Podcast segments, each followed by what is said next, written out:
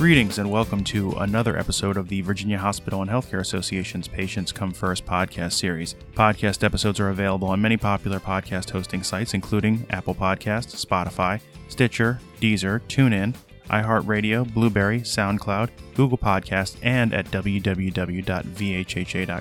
You can also hear episodes of the podcast each Saturday at noon on WJFN 100.5 FM in the Richmond area please send any questions, comments, or feedback to pcfpodcast at vhha.com. Again, that's pcfpodcast at vhha.com. And with that out of the way, today we are pleased to be joined by Dr. Laura McClelland, an associate professor in the VCU Department of Health Administration, who joins us today to discuss her recently published research paper on the importance of compassionate care culture in healthcare settings. Welcome to the program, Dr. McClelland. Thank you so much for having me today. It is our pleasure, and we appreciate you joining us. So let's dive right in. This is the Patients Come First podcast, and your latest published research paper focuses on intentional compassion in healthcare delivery. The paper is titled Actions, Style, and Practices How Leaders Ensure Compassionate Care Delivery, and it provides an overview of compassion best practices to benefit patients, employees, and healthcare organizations. So, with that lead in, can you tell us more about your work and the key takeaways in this research paper? Sure. You know, I think historically we have increasingly recognized that compassion is a really critical component to delivering high quality healthcare. But the reality is, is that patients report that it only happens about half the time. And so something is going wrong, at least in how we try and regularly enact it in the healthcare delivery system. And that's really where a lot of my work that I do comes into play. And it's about really trying to understand what is it that healthcare organizations can do to ensure that we can regularly show and practice compassion in a sustainable way for patients, but also for everyone who works in a healthcare organization because a lot of the work that I do shows that compassion is really important. It's really good for patients in terms of patient outcomes and things like patient engagement, but it's also really good too for employees people who work on the front lines in healthcare in terms of their well-being. And then there are these trickle down effects that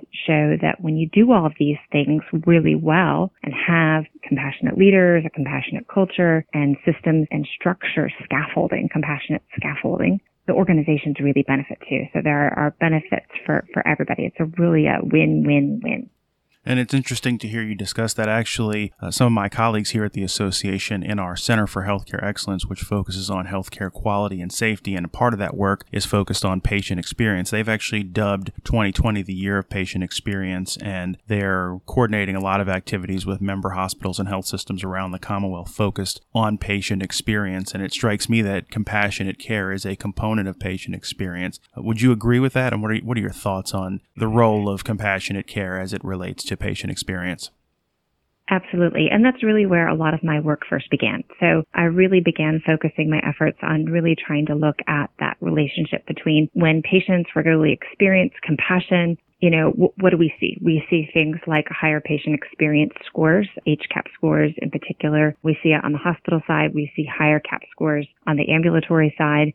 And so I really started to see these little signs and, and, evidence that suggested that compassion actually really seems to be valued by patients. But we also see too that, you know, it's good for patient outcomes. There's evidence that suggests there's immunological benefits to patients who regularly experience compassion at the bedside. They're more compliant. They take their meds. They're more engaged in their healthcare. And so Compassion really is a cornerstone to patient centered care, which is a direction that we have been moving, thankfully, for, for quite some time. But the reality is that compassion, while important, can potentially take a toll on the people who are expected to provide it. It can be a really powerful tool. It can be very helpful to patients. It can be very helpful to providers, but you have to have the right support system for everyone who's working, especially on the front lines in healthcare delivery organizations. And so I think that's really been the greater challenge for a lot of healthcare organizations over the years is that we talk a lot about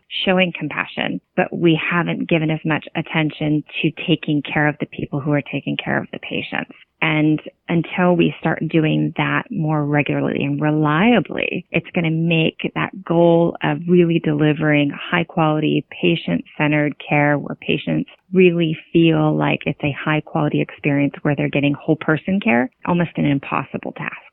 And you talked about the toll on providers who are working with patients uh, who are hospitalized. And I think that brings up an opportunity to talk about the current situation that we're all experiencing, especially frontline healthcare providers, and that's the COVID 19 pandemic, which continues to be a public health concern, even as states move forward with opening, with reopening, I should say. And given the unprecedented nature of this crisis and how it's upended normal life and the strain it's placed on so many people, these are very stressful and, and uncertain times. And so when nerves are frayed, compassion is all the more important. So, what guidance do you offer for clinicians, caregivers, and health leaders about compassionate care, particularly during this time?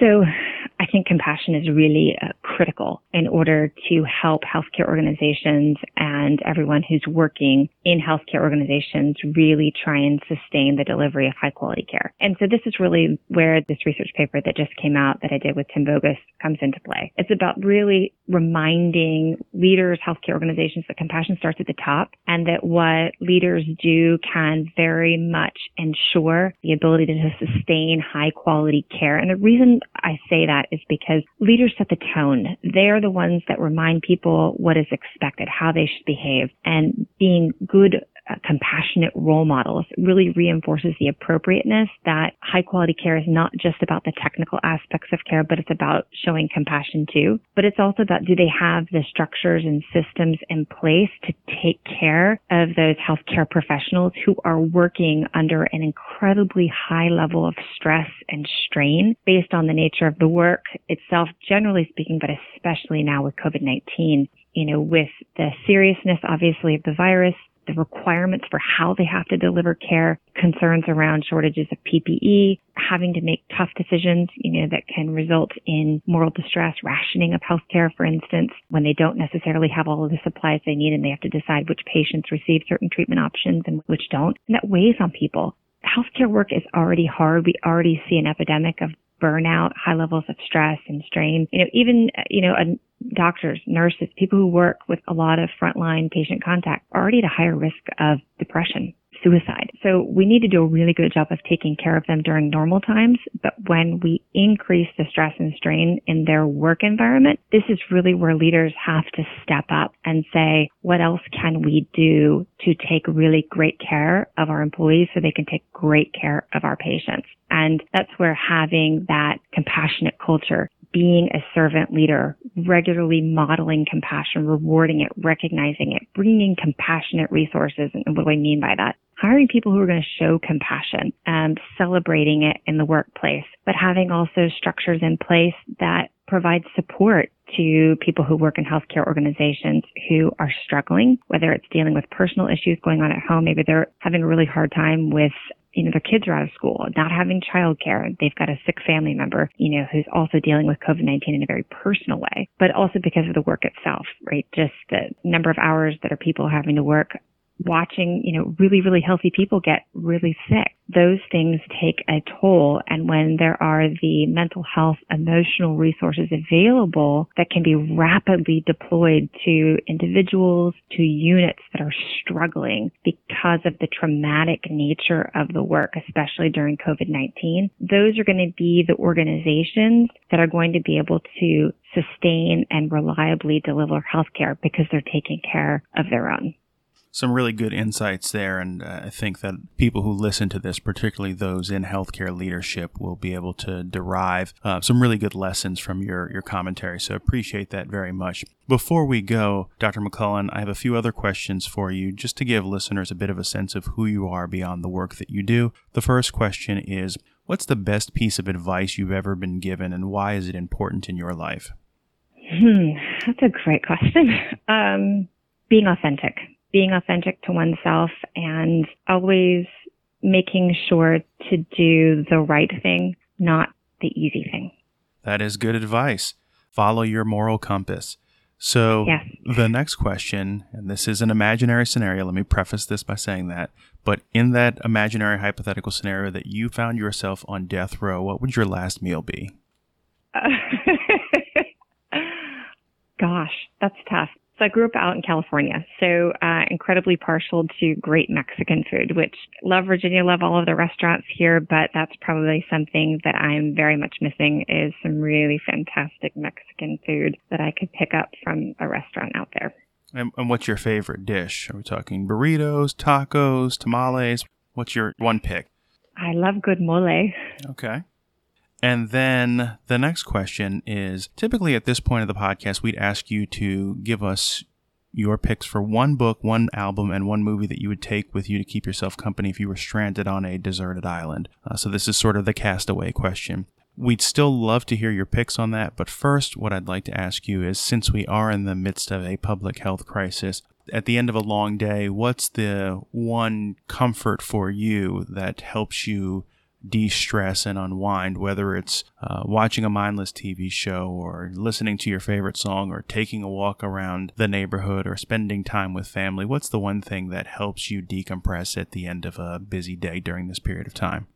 So, one of the things that I've really enjoyed the most, and, and I've, I'm very thankful and very fortunate that I've been able to work from home uh, while my children have been out of school and, and, and daycare, is just the extra time with them. It fills my cup. And every evening after dinner, we get on our bicycles. I have a, almost a 12 year old and a three year old. So my oldest gets on her bike, I get on mine, and my littlest one uh, hops in this little sidecar bike trailer that we have, and we go for bike rides. And it just really helps fill my tank, uh, being outside and being with them and just enjoying the simple things. Okay, well, that does sound like some good family recreation time. And then finally, before we go, what are your picks for one book, one album, and one movie that you would want in your personal survival kit if you found yourself stranded on a deserted Gosh. island? This is a really tough question. So I'm an avid reader, so it's very hard for me to pick one particular book above all other books that I couldn't take any of my others. Uh, you know, one of the books that I think I really enjoyed, read it years ago.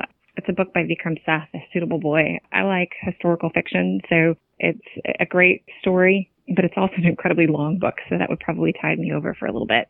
In terms of movies, I'm assuming on this deserted island I have electricity. So more recently, probably the wonderful movie, the RBG movie on the basis of sex was quite good, but a classic that I think most people enjoy is Shawshank Redemption. So Mhm. can't go wrong with that one. I hope I can make it across the border. I hope to see my friend and shake his hand. I hope the Pacific is as blue as it has been in my dreams. And then I think you mentioned an album. Oh, goodness. I love Norah Jones and I find her music very relaxing. So to keep me calm and sane if I'm never getting off that island, maybe come away with me. Waited till I saw the sun. I don't know why I didn't come. Okay. All those are great picks. And I will say about Norah Jones that I always appreciated the song December. It's one of those, in my view, one of those great sort of non holiday holiday songs. Yeah, it is. She's just uh, incredibly talented. Okay. Well, with that, that's going to bring us to the close of another episode of the Virginia Hospital and Healthcare Association's Patients Come First podcast series. If you like what you heard, please be sure to leave us a five star review on Apple Podcast and subscribe so that you know when new episodes are released. And thanks once again to our guest, Dr. Laura McClelland of VCU, for joining us today. Thank you. Thank you so very much.